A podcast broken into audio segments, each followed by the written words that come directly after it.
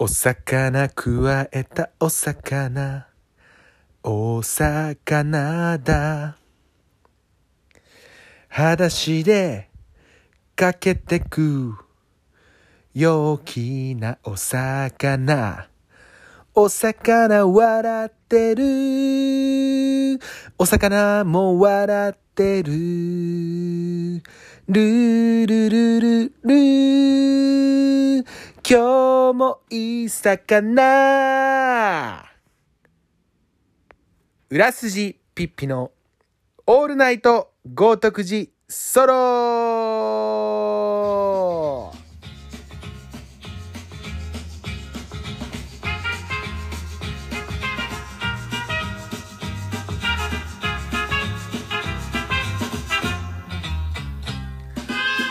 えー、こんばんは。裏筋ピッピでございます、えー本日は4月28日、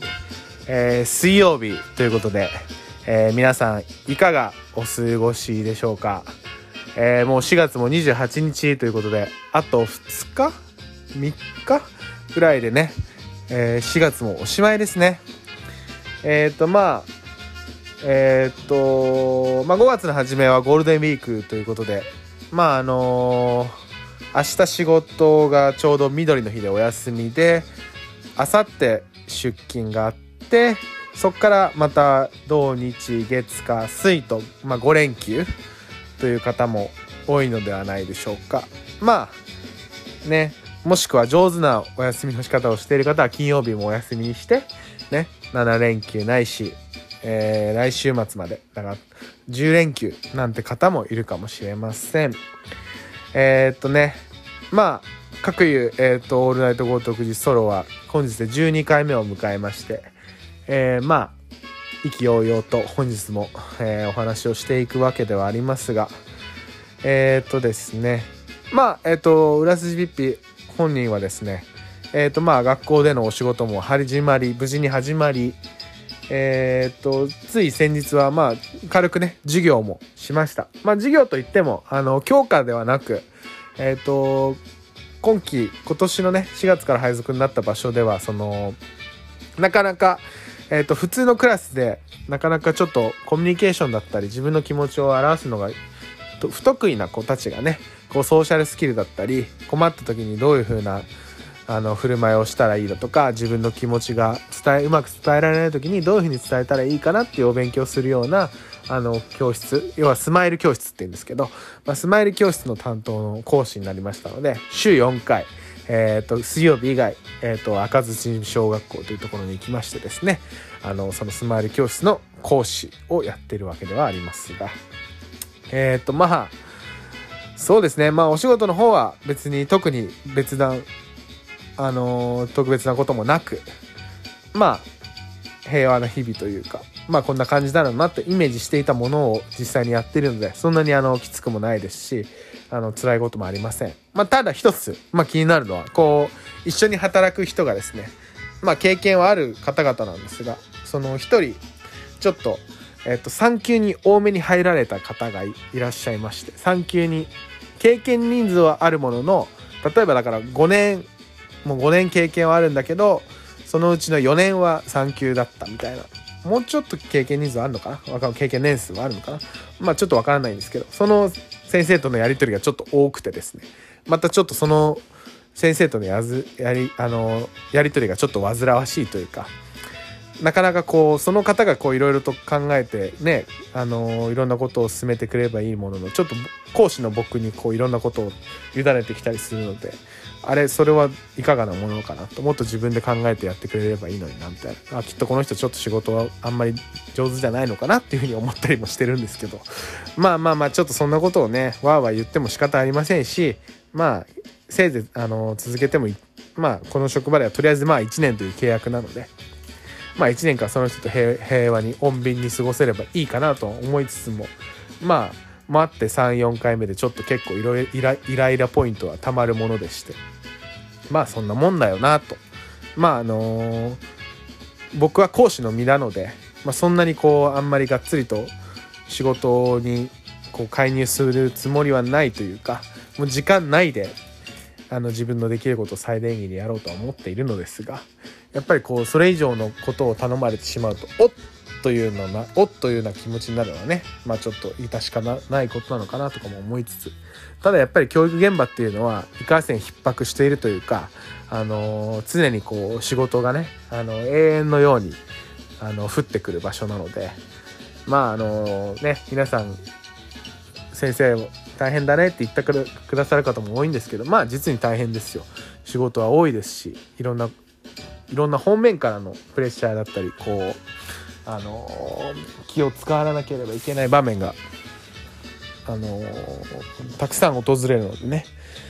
まあストレスはたまる職場の一つではあると思いますけど。まあねまあそれはあの教育現場に限ってのことではないですしまあお仕事っていうのはそもそもストレスと隣り合わせまあそもそも社会がストレスと隣り合わせのようなものですからまああのその分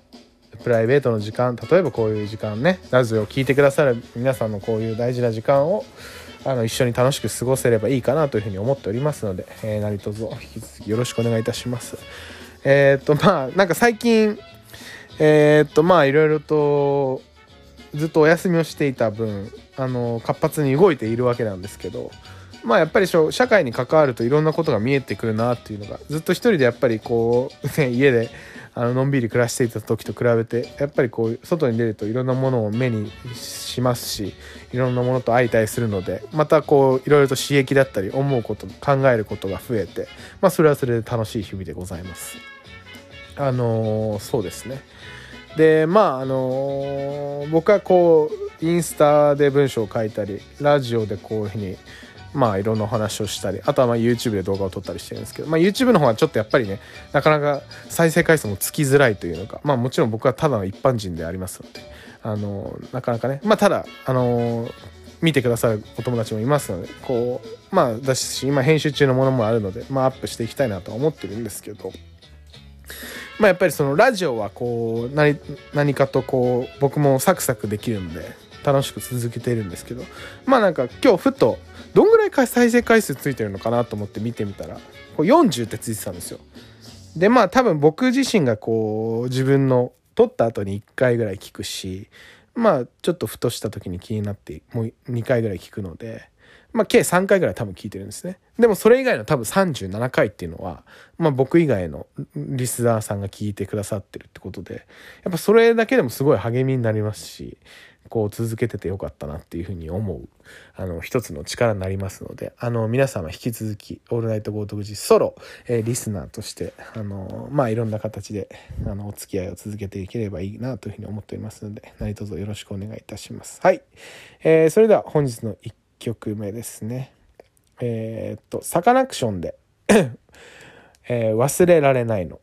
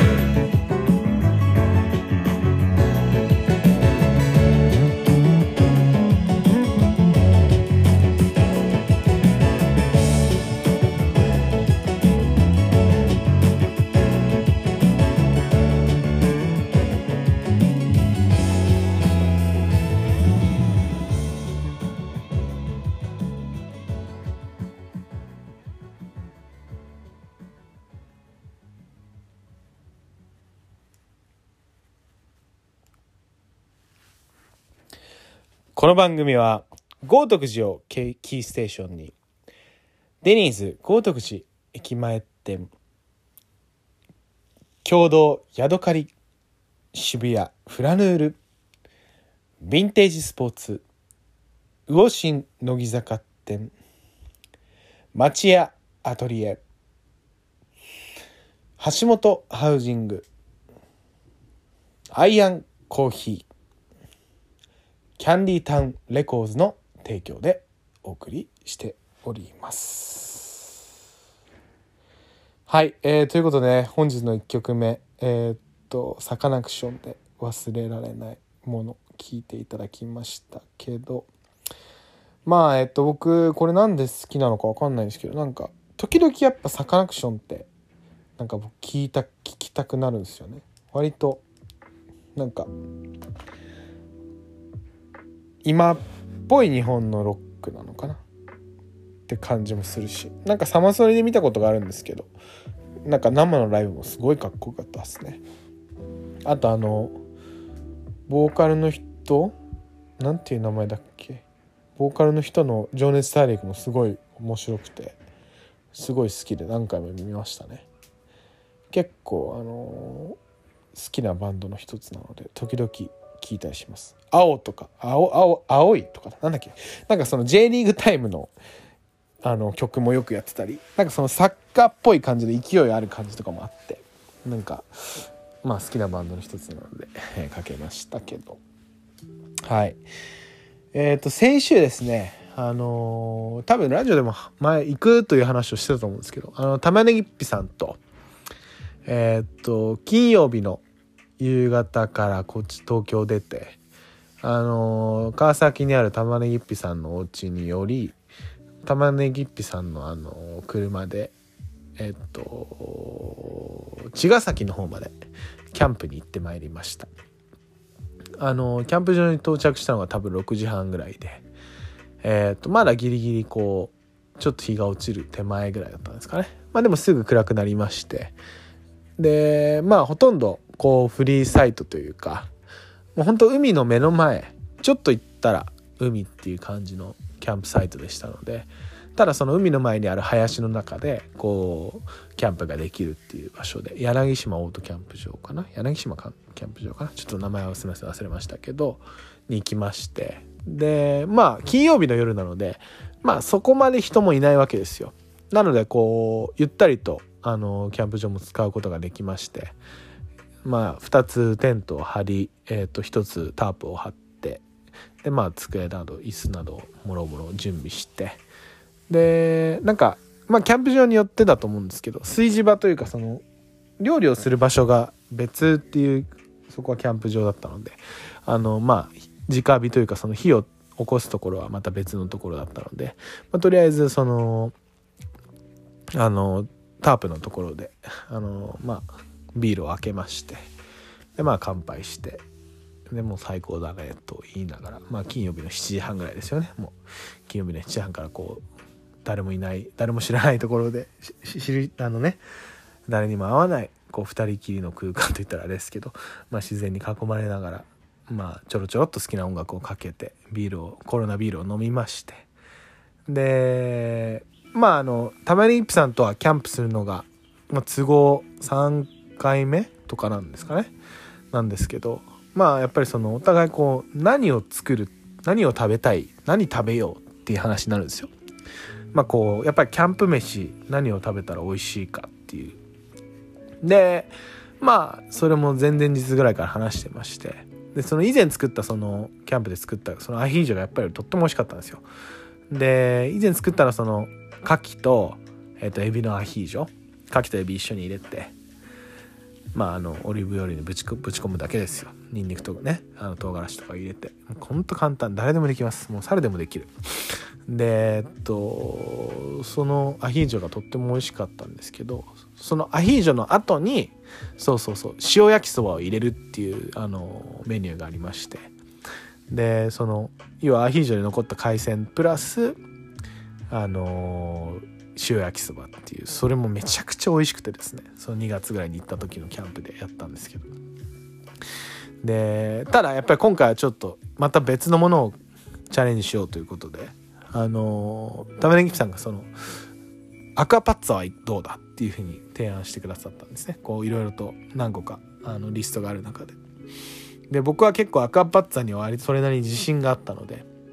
あというのもそのまあ僕魚屋で働いてた経験があるんですけど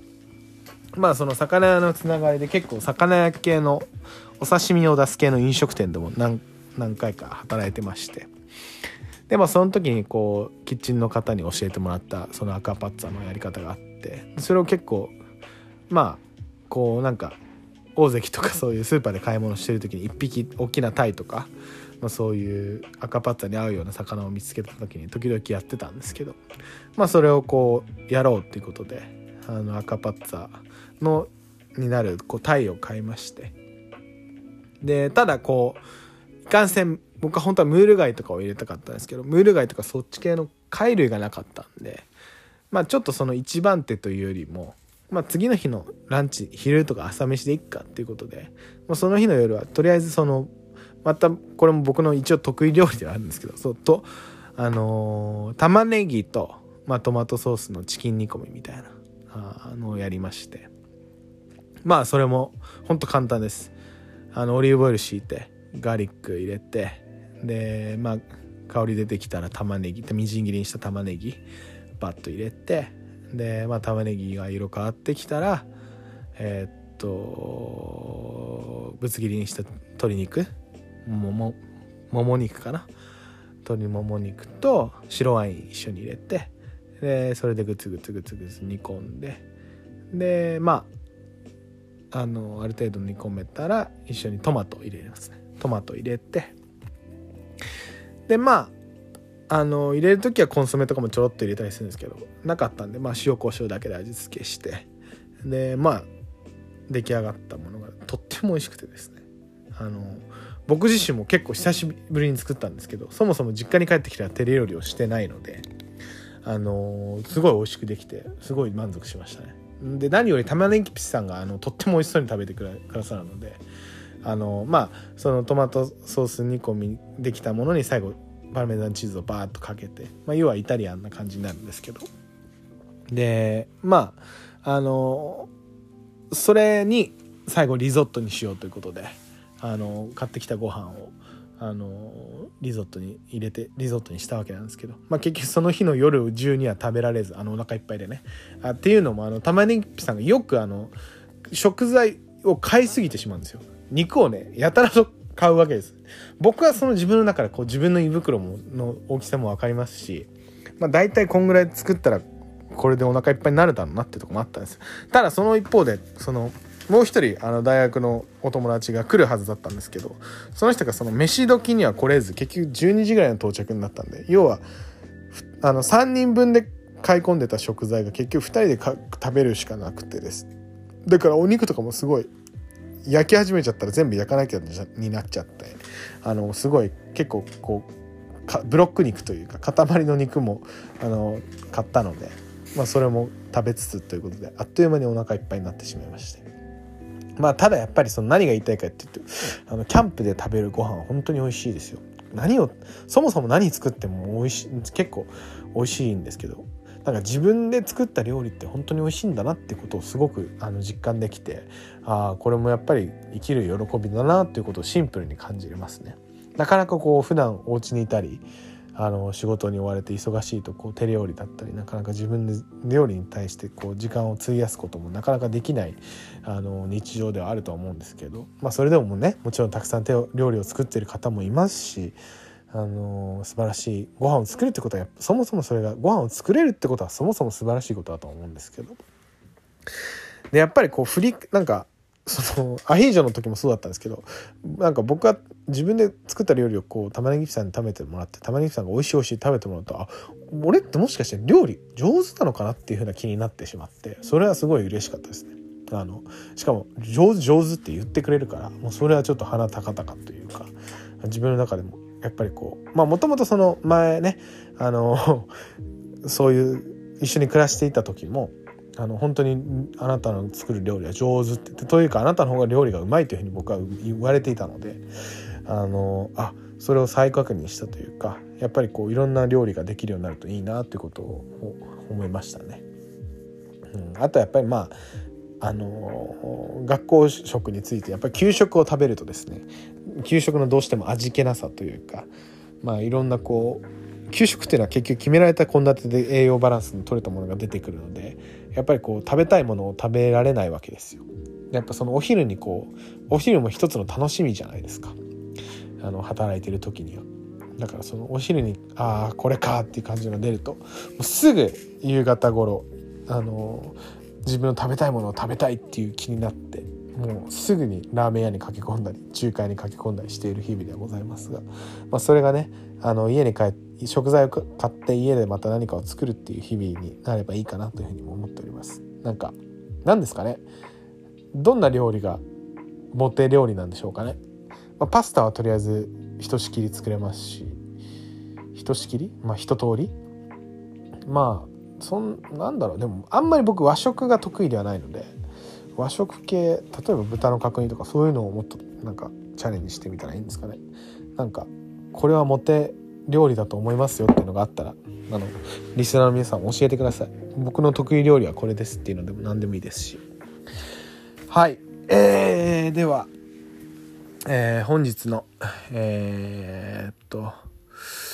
2曲目いってみましょうか。うーんとですね。まあだからそうそう。で すぐそのキャンあキャンプ場が良かったんでね。あのまたすぐキャンプに行く予定も立てました。あのまた5月の末にも行くので。もしあのオールナイトごとくじリスナーの皆さん行きたいという方がいらっしゃいましたらもしね。もしいらっしゃいましたらあの一緒に行きましょう、えー、ということで、えー、と本日の2曲目ですね、えー、デフテックで Catch the Wave Bye.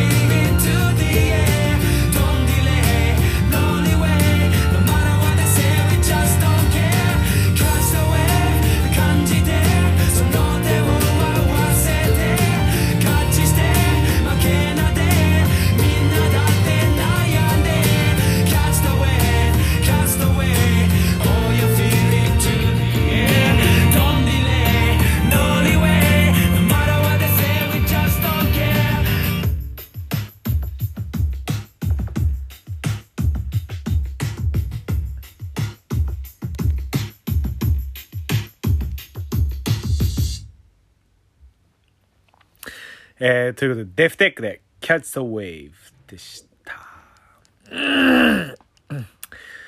えっとですね。えー、まあ、あの、その、柳島キャンプ場というのは、まあ、茅ヶ崎にありまして、まあ、あの、すぐ目の前が海なので、ちょうどサーフスポットも歩いて、まあ、5、6分であるということで、あの、玉ねぎさんは生粋のサーファーなので、あの、フットボールプレーヤーでもありつつ、フットボールプレーヤーでありつつ、エンターテイナーでありつつ、あの、生粋のサーファーなので、サーフィンでバリに行ったり、バルセロナでも、スペインのサーフィンをやるような男なので、あのずっとこう浦筋さんもサーフィンをやったらっていうふうにお勧めされてたんですけどいかんせん僕はそのサーフサーフ感を出してるというか言ったら失礼ですけどサーファーイコールろくでもねえっていうふうに思ってたのでやらないっていうスタイルをねあの一貫してたんですけど。あのまあ心機一転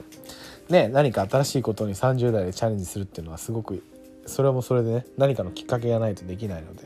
まあせっかくだから入ろうかということであの玉ねぎさんの余ってるあのサーフボードとウエットスーツを借りて初めてのサーフィンをやってきましたこの間。えー、っとそうですね。9時ぐらいから入ったのかな。で、まあ、10時にはアウトしなあのテイクあのじゃあチェックアウトしなきゃいけなかったんですけどもう結局そのまま2時間ぐらい入りましてあのまあ延滞料金も払いつつまあまあそれはいいんですけどまあ面白かったですね。ちょっとあの結局あのもちろんそもそもパドリングっていうのがめちゃくちゃ難しくて全然最初はパドルがうまくできなくてそもそもそのボードの上に立つお腹で立つっていうのもすごく難しかったんですけどまあちょっと慣れてきたらほんほんと数2回ぐらいでしかあのさーっと波にねパドルでうまく乗ることはできなかったんですけどそれでもすごいそれだけでもすごい楽しかったです。まああのー、サーフィンにはまる人たちの気持ちを理解できたというかまあ何でもやっぱりやらず嫌いというのはダメですねトライしてみて自分の体感してどう感じるかっていうのがとっても大切だなということをやっぱり改めて感じましたでまあなんでそのキャッツアウェーブをかけたかというと、まあ、すごいあのサーフィンをやってる間にこうななぜかこの頭の中でこの曲が流れてきましてでなんか無心になると自分の中で音楽が頭で流れてきたりする時ってあるじゃないですか。でも結構サッカーやってる時ともなんかそういうのがあったりするんですけどその感覚を久しぶりに味わえてずっと要は波待ちをするわけなんですね。でその波を待ってる間でもこう何て言うんだろうその波の音だけでも気持ちいいしこう太陽やああ太陽を浴びながらちょうど富士山が見えててでなんかすっごいいいなこのシチュエーションとかも思いながらまあすこう玉ねぎさんにいろいろと丁寧に教えてもらいながらやったんですけどまあなんかいいですよね。自然にまみれながらこう無心になって何かこうずっと波を待つっていうね。なんていう贅沢な時間なんだろうと思いまして。あの今夜もあのー、明日がちょうど祝日なのであの2時ぐらいにこちらを出て千葉の方の海へ行こうっていうことであの早速サーフィン2回目に明日トライトライするんですけど。まああのいいですね。何か新しいことをやるっていうのは僕は本当に自分の人生で愛してきたものはサッカーと、まあ、ここ数年は麻雀ぐらいなのでやっぱそれのその一つにまたサーフィンっていうのが入ってきたらこう人生の幅も広がるのかなというかまあもちろん僕はやっぱりその世田谷で育ってきた身なのでどうしてもこの都会的な生活にはこう割とまあ慣れているというかそれがまあノーマルなんですけどまあもちろん島根だったりこう沖縄で生活したこともあるのでやっぱりそれその時に思ったのはやっぱり自然の中でこう自分の身を置くってことはとってもいいことだなっていうのやっぱそれは何がいいかって言ったら、まあ、無心なれ無心になれるからだと思うんですよね。何にも考えなくていいっていうその僕なんて本当生き方的に何にも考えてないって言われるようなタイプなんですけど昔女の子に「あ本当浦筋さんは何考えてるのか分かんない」って言われてそれってイコールミステリアスなことミステリアスな男だって思われたと思って親父に言ったんですよ。俺最近さみたいな。女の子に何考えてるか分かんないって言われたんだよねって言われて。ちょっとかっこつけて言ったつもりだったんですけど。そしたら親父に「いやそれはお前が何にも考えてねえからだろ」って言われて。ガーンみたいな。ガビスガビスみたいな。ガビスでしたそれは。あの確かに俺何も考えてないからそれは何もかん何考えてるか分かんないって言われるようなでしかなかったんですけど。今思えばね。あのまあまあまあでもそのとにかくその新しい趣味にサーフィンが入ってきそうなので。まあこの夏はこう一生いっぱいサーフィンにチャレンジして。あの丘サーファーになりたいと思います。まあまあそんな新しい経験をしたという選手だったんですけど。まあそうですね。でちょうど週末あのそれこそ魚屋のねあのウォシン。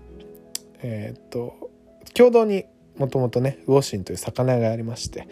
僕の家から本当に5分自転車で5分ぐらいの場所なのであの20代前半中中盤ぐらいかな。そこで2年ぐらい働いてたことがありまして。まあそのつながりでこう居酒屋のウォシンっていうね渋谷とか乃木坂とか新宿とか吉祥寺下北いろんなとこにあるんですけど。まあ渋谷のそのウォシンでもう1年半ぐらいかな働いてたことがありまして。でまたあの今ちょうどコロナ禍でなかなかあのバイトのねアルバイトの人が集まらないってことであの入ってくれないかというふうに声をかけていただきましてその週末もちょうどキャンプから帰った日も土曜日久しぶりに出勤しましてまあめちゃくちゃ繁盛店ですね。めちゃくちゃ忙しくてですね。驚きました本当に。あの 忙しくて忙しくててんやわんやで。7時から行ったんですけど7時から出勤したんですけど7時から10時の3時間だけでもめちゃくちゃ疲れましたね。とにかく忙しい繁盛店なのでもうオーダーも鳴りやま鳴りやみませんしあの予約もたくさんなのであのお客さんが帰ったらすぐバッシングして新しいあのお箸セットをねセッティングしてセットしたらもう新しいお客さんが来てオーダー通してみたいなもうそれの繰り返しで。まあでも忙しいとね時間が経つのはあっという間なのでそれはそれでまあ楽しいですし。でまあ次の日もあの5時から出勤しましてその日は10時ぐらいまで働いその日もだか5時間ぐらい働いたんですかね。まあ次の日はこうゆ割とゆっくりとあのその土曜日と比べて割とゆっくりと働けたので、まあ、いろんなこお客さんのこととかを見ながらですね、まあ、見つつ働いてたんですけど。まああのお客さんもやっぱりいろんなお客さんがいるわけでまあ久々にこういろいろと働いてみると人間観察というかいろんな人がいるなっていうのを見ましてですね。あの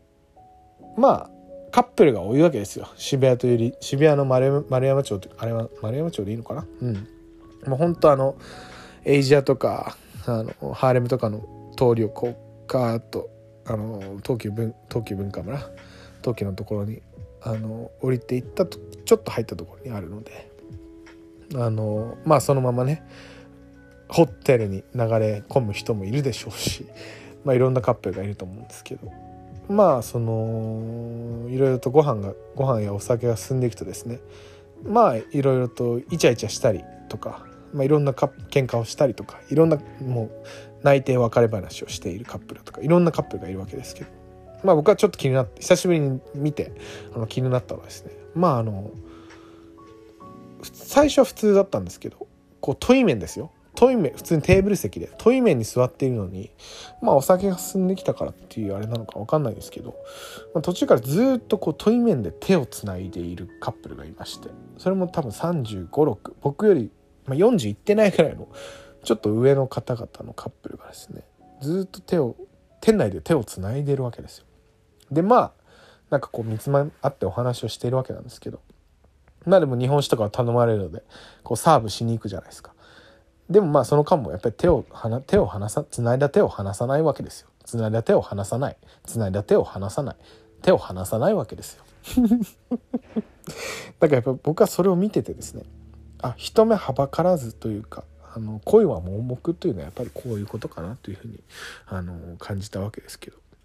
まあ、居酒屋で手をつなぐっていうのはどうなんだろうかっていうのをあのシンプルにその時に思いまして なんかまあ僕もねそれなりに恋愛してきましたけど自分は居酒屋で手をつないだことあるかなみたいな。あのしかも対面で。例えばカウンター席の下で下で手をつないでる。ね。誰にも見られないように手をつないでいる。とかだったらまだそれはそれでありなのかなとは思うんですけど。ね。こう一目はばからずにこうまるでアダムとイブかのようごとく「タイタニック」のねあのロミな何？あれ忘れしたけどディカピリオとあのごとくこうなんかもう再再起なのかなみたいな。もうこの世はあと数時間で終わりかいぐらいのこの熱量で手をつないでるね中年カップルがいまして。ちょっとそれを見た時にああうんやっぱり居酒屋では手をつながん方がええなというかあの 僕はこれはせんなというかなんかちょっとやっぱりそのねいくら燃えたぎるような声をしていたとしても、うん、人目をはばからずにという手をたとえ手をつなぐという行為であってさえもあの TPO というんでしたっけ？あの場所とねタイミングはちゃんと考えてやった方がいいんじゃないかなっていうふうに思ったんですよ。あとですねそのなんかその日曜日の方に結構なんかベロベロというかちょっと様子がおかしい2人組のカップルが来まして1人はこう男の子の方がちょっとロックっぽい格好をしていてで女の子の方はちょっとふわっと系っていうかまあちょっと不思議な感じの子たちだったんですけどまあオーダーを取りましてで最初からこう「ねえねえ店員さん何がおすすめ?」みたいな感じで聞いてくるわけですよ。お兄さんのおすすめ教えてみたいなまあいるじゃないですかでもちろんあの僕もそういうの普通に聞いたりもしますしそういうことを別にあじゃあえっ、ー、とまあ魚屋なのでお刺身とかえっ、ー、と牡蠣が好きでしたら岩牡蠣おいしいので岩牡蠣食べててほしいですねみたいな感じで言ったら「ああ私お刺身苦手なの」って言うんですよ。あれ？みたいな。魚屋やで？みたいな。魚屋魚神なんやで？みたいなとこから始まり。まあまあでもまあそれもねあのそういうお客さんをなきにしもあらずなのであれなんですけど。まあまああの結局こういろいろとおすすめしても「あ私それダメ食べれない嫌いうんこれにする」とか言って。まあほとんど僕のおすすめしたオーダーを淘汰されまして。まああのそれがすごく続いちゃったんで僕は5品中もう4品全部断られるみたいな。で最後もうオーダーが済んだ後に最後「えちょっと好き嫌い多いですね」って。ちょっとこうギャグっぽく言っちゃって「あそうなんです」なんて言われて。まあただちょっとなんかそのやり取りをしてた感じとかも含めてあれなんかちょっと変だなっていうふうに感じて。でまあただ普通にまあオーダーが入っていくつか入ってこう日本酒を3合に1合1合とっくりをこう3倍ぐらい3種類ぐらいこう飲まれたんですね。そのカップルで。でそしたら気づいたらこう男の男性の方の方が割とこう急にスイッチが入ったように酔い始めましてカウンター席に座れてたんですけどでまあゴールデンタイム7時ぐらいに入7時8時ぐらいかな？に入ってたのでこうバーッとカウンターを埋まっている中でこう急に大きな声で「おめえ殺すぞ!」って女の子の方に言い始めたんですよ。えどうしたんやろ？と思って驚くじゃないですか。まあ、ただでも僕オーダーを取った時点でちょっとあの人たちおかしいですってちょ店長に言ってたのでちょっとあの C サンマーよく見といてくださいっていうふうに言ってたんですよ。そしたら案の定やっぱりそんな感じになって。でまあちょっと振り返ってみたら多分あれ、まあ、ドラッグかなんかやってんだろうなっていう感じのちょっと飛び具合というかうん少し様子がおかしかったんですよね。でまあ渋谷なのでまあいろんなねそういうお客さんもいますでしょうし僕は以前働いてた時もあこいつ絶対決まってんだっていうやつもいましたしカップルでねでまあなんかその結局すぐその後男性が「もう外形外形!」って大きな声で言い始めましてでも速攻外形で出てったんですけどまあちょっとやっぱりこうね飲食店でそういう状態に来てもらってしまうのは困るなというかやっぱお店側としてもねこうなかなかそういう人たちが来る来た時の対処っていうのは難しいですけどまあ副店長のあの方がすぐ帰った後に「すいませんご迷惑決してうるさくして申し訳ありませんでした」っていうふうに謝ってたんで、まあ、一緒に僕も頭を下げましたけどなんでお前らのために俺が頭下がなきゃいけねえんだっていうの思いますよね。まあでもそれはね働いてる以上しょうがないことなんですけどやっぱりねこう働くと社会に出て働くといろんなことがありますね面白いなと思いましたけどその一方でやっぱり人に迷惑をかけるってことはまあ何にせよ良くないよなっていうふうに感じました。うん、っていうことがありました久しぶりに魚心で働いて。うんまあねでもねそういうねタイミングでドラッグとかをやってしまう人が飲食に来るっていうこともね渋谷っていう街だとなきにしもあらずなのかなとかも思いますしあのそれこそ友達のあの,、あの夏丸ジュニアさんもう渋谷の百軒棚っていうところでカレー屋さんをやってるんですけどその周りもやっぱりこういろいろと危ない人たちがいるみたいでこの間も動画が送られてきましたね。まあいかんもう明らかにこうシャブやってんだろうなっていう感じのあの絡み具合でなんかその隣の気楽っていうねあの中華ラーメン屋さんにあの多分入ってったお客さんが店の外で警察にこう捕まってて。でその様子野人はこうどうこう隠し撮りしてる動画が送られてきたんですけど。まあやっぱりね渋谷とかそういう街にはそういう人たちもつきものなのかなっていうふうに思う、うん、次第でありますが、まあ、最近はねいっぱい警察も歩いてるんでそういう人たちはどんどんどんどん捕まっていくんでしょうけど。まあまあまああのー、用法用量にはあの注意していろいろとお付き合いしていきたいものですね。そういうものはね。お酒もそうです。一緒ですね。はい。ということでね。まああのまあリスナーの皆さんにもしあの渋谷でご飯を食べる機会がありましたら是非僕がいる時にはいる日には魚心に来ていただいて美味しいお魚を食べていただければと思います。お酒もたくさん僕は出しますので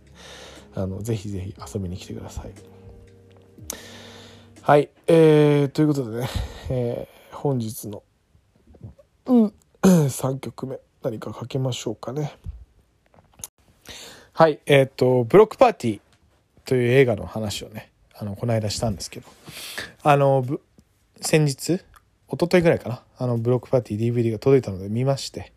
あのその中ですごいかっこよかったアーティストが一人いるのであのかけていきたいと思います。えー、ローリンヒルで X ファクター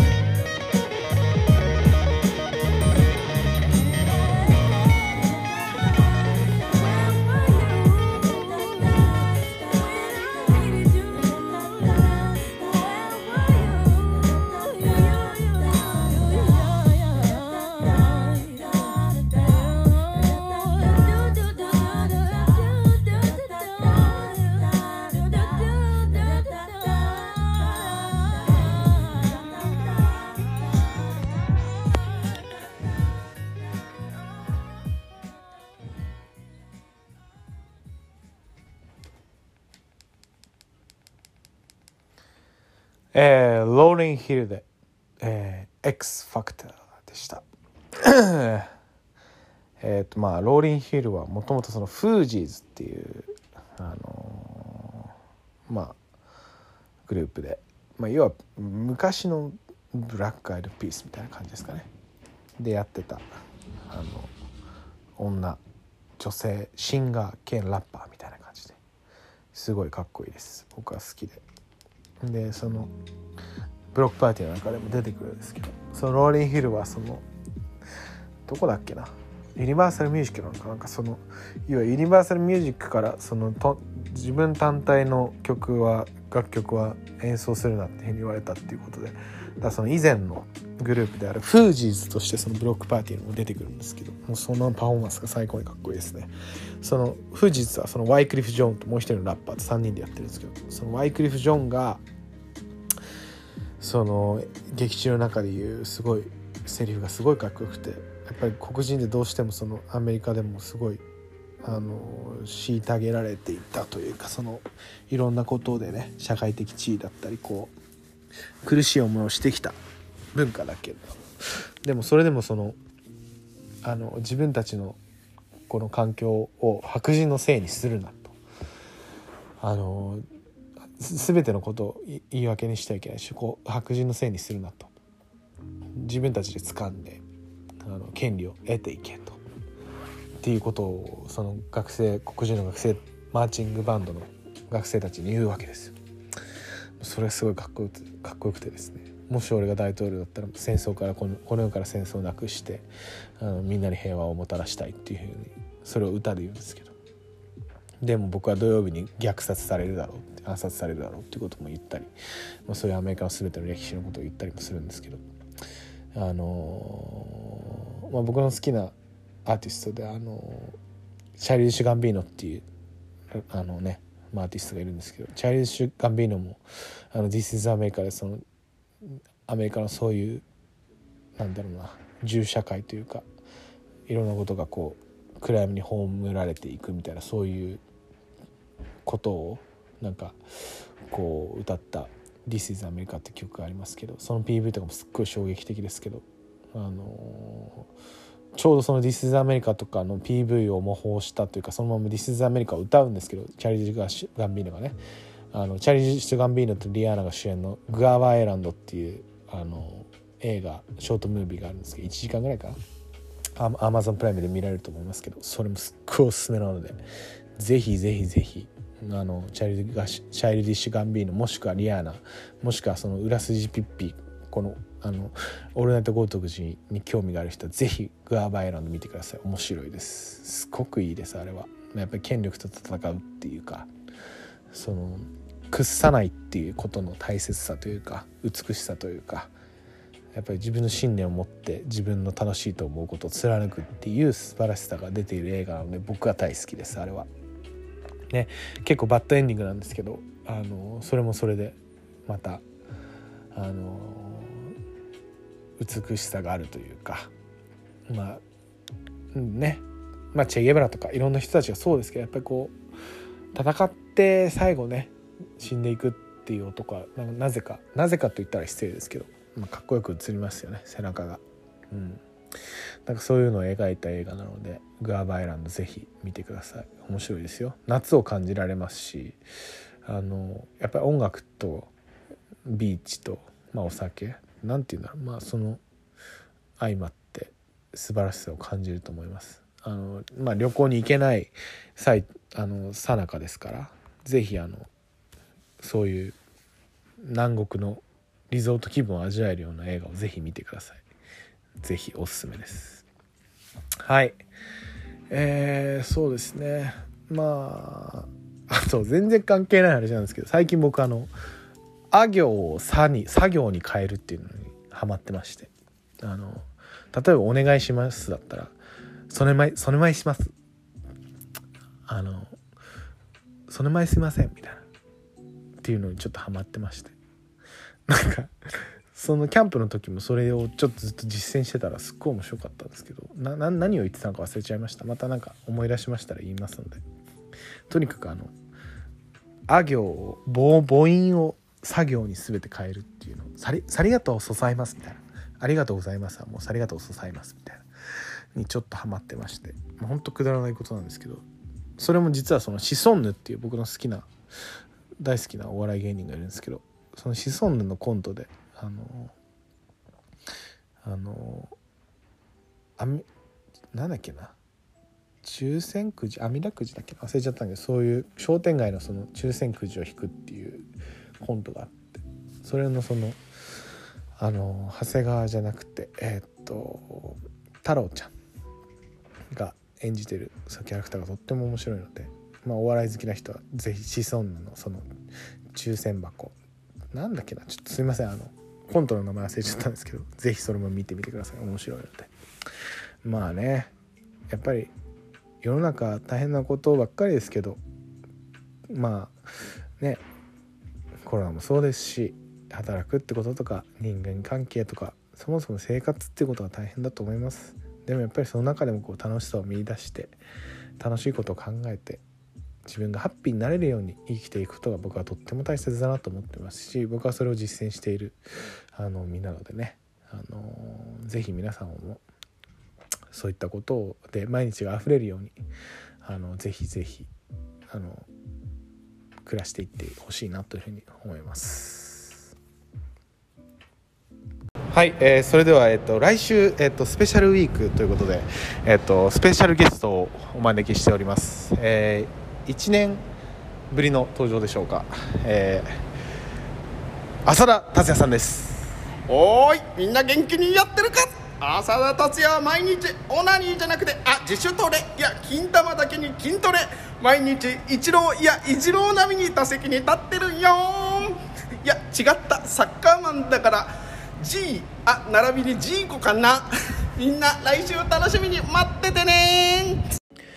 はい、えーということでね、あのースペシャルウィークには、えーゲストで、えー浅田達也さんに、えー来た来ていただくということが決定して決定しています。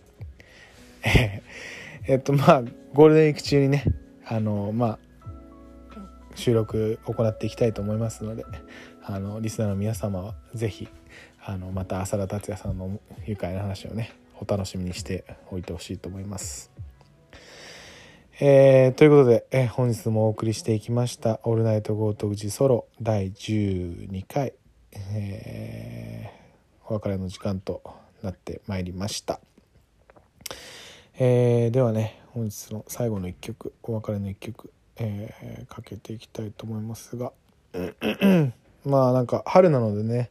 なんか春っぽい曲をかけたいなというふうに思っていましてなんか最近よくいろいろと頭の中でそういうこと考えたりするんですけど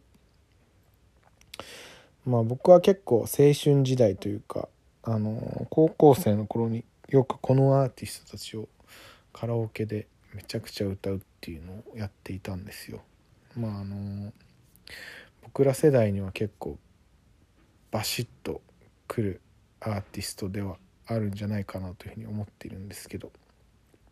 かけていきたいと思います。えー、っと、リップスライムで、えー、ミニッツメイド。